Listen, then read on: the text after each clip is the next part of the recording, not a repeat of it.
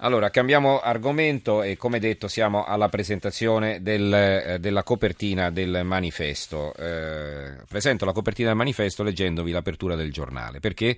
Perché il giornale apre con le notizie che vengono riportate poi in esclusiva dal manifesto. Soldi in Svizzera, altri nomi, questo scrive il giornale. Il dossier Falciani, stilisti, imprenditori e figli di Sergio Leone nella lista dei conti all'estero. Slitta la riforma del fisco, addio semplificazioni.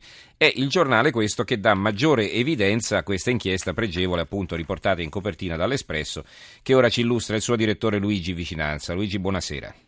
Buonasera, buonanotte a voi. Allora, conti svizzeri senza fine, esclusivo i nomi barra 2, perché è la seconda parte della lista Falciani che voi pubblicate, no? Sì, per la seconda settimana. Per la seconda settimana. Sul, sul, tema della lista Falciani. Uh, e raccontiamo ancora di questi conti eh, che negli anni scorsi sono stati tenuti in Svizzera da tanti italiani, 7500 italiani che avevano un conto all'HSBC, che è questa banca oramai famosissima. E in questo caso io mm, voglio segnalare una storia, è la storia di una cuoca di Brescia, una giovane cuoca che aveva 39 milioni eh, di dollari intestati eh, nella Però. sede, 39 milioni di dollari, insomma, un vero tesoro. La verità è che questi soldi non erano lei non ne sapeva nulla uh, e com'è che si è ritrovato tutti questi soldi, questo tesoro? Lei ha lavorato per, um, uh, per, uh, per il catering della Renault in Formula 1, pensa, prendeva 1100 euro per ogni manifestazione. Beh, una grande risparmiatrice, Anche... insomma, dai, diciamo. Sì. Facciamo spiegare come ha fatto. Eh, poverina ha avuto un accertamento della Guardia di Finanza e poi si è scoperto che a sua insaputa altri avevano aperto il conto con le sue generalità e che evidentemente tutti, tutti questi soldi erano nella disponibilità di altri, probabilmente di Flavio Beatore, mm. che era il manager. Probabilmente o si sa, è stato accertato. Mm, sono in corso delle indagini, ma molto mm. probabilmente mm-hmm. si, si, risale alla, alle società di creatore. Mm-hmm. Sicuramente la nostra cuoca uh, era ricca a sua insaputa. Mm-hmm. Allora, quali altri pesci grossi sono caduti nella rete? Facci qualche uh, altro nome. Ci sono, mm, in questo caso sono tre istituti religiosi, più che nove sono istituti religiosi uh, che avevano dei conti e hanno giustificato alle nostre domande, perché noi abbiamo chiesto a tutti quelli di cui abbiamo pubblicato i nomi, abbiamo chiesto a tutti conto del perché di questo loro conto in, scusate il gioco di parole, di questo loro uh-huh. conto in, um, in, Svizzera. in, Svizzera. E in questi casi hanno spiegato che eh, avendo il conto in Svizzera potevano meglio oh, finanziare le missioni all'estero. Uh-huh. Anche qui ci sono accertamenti in corso. Mm-mm. Quello che viene fuori però è la straordinaria facilità con cui si possono oh, portare dall'Italia all'estero dei soldi. Ora intendiamoci, non è sempre reato, non sono tutti. Ti sentiamo poco, forse hai allontanato la voce dal microfono. Non sono, ecco, non sono tutti, ecco, non, non è sempre reato, non sono tutti evasori fiscali, ma impressiona come eh, una quantità enorme di denaro sia stata portato all'estero. Uh-huh. Noi noi raccontiamo in questa nostra inchiesta sull'Espresso che in un determinato momento, stiamo parlando del 2007, quando Falciani ha fotografato la lista, nel 2007 sì. c'erano 7 miliardi e mezzo di dollari dall'Italia uh-huh. in Svizzera. Però.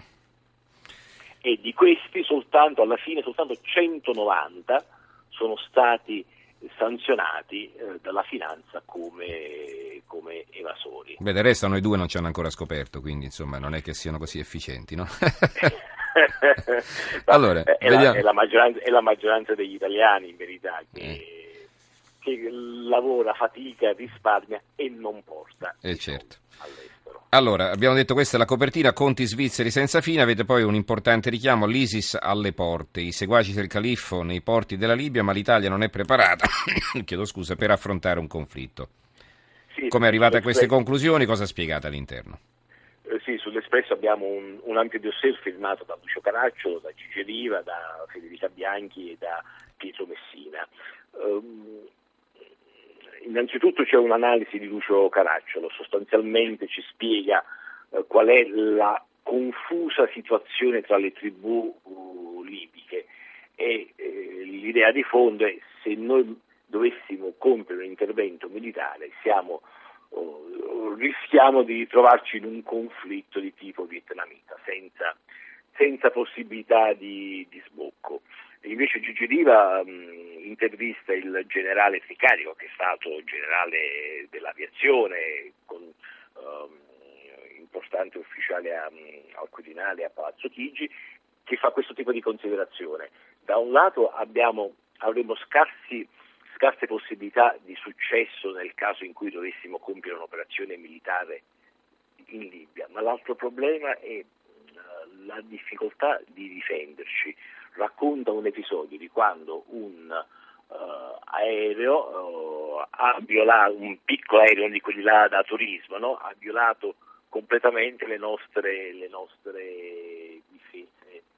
Mm-hmm e questa è una del, delle, questioni, delle, questioni, che Tricarico pone, eh, pone con, con, rilevanza. Avremo bisogno di potenziare tutta una serie di dispositivi difensivi. Certo. La Nato negli ultimi tempi si è concentrata a, a nord, all'est e da 25 anni invece trascura il fronte eh, meridionale, il fronte, certo. il fronte meridionale che si sta rivelando invece il, uh, una questione diciamo calda, caldissima. E come no, come no. Eh, sempre, più. Un, mm-hmm. sempre più. E poi abbiamo un, un, servizio di Piero Messina che racconta uh, di, di, un rischio, diciamo, di un rischio di intercettazione delle nostre comunicazioni uh, militari eh, da parte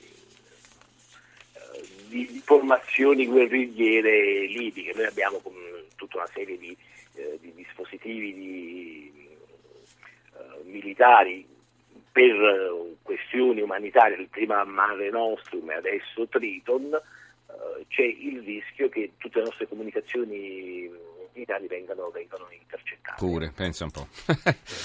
Vabbè, allora speriamo, perché, speriamo che ci mettano una toppa, una pezza, come si dice sì. Sicuramente, mm. ma, ma, perché cosa, cosa, sta venendo fuori? Che um, uh, le formazioni fondamentaliste sono un misto di uh, violenza medievale, ma anche di straordinaria capacità uh, tecnologica. D'altra parte lo si vede uh-huh. come, come, come, sanno fare la propaganda. No? I loro sì. video sono maledettamente tecnologici e maledettamente. Beh, infatti, come no. Mm.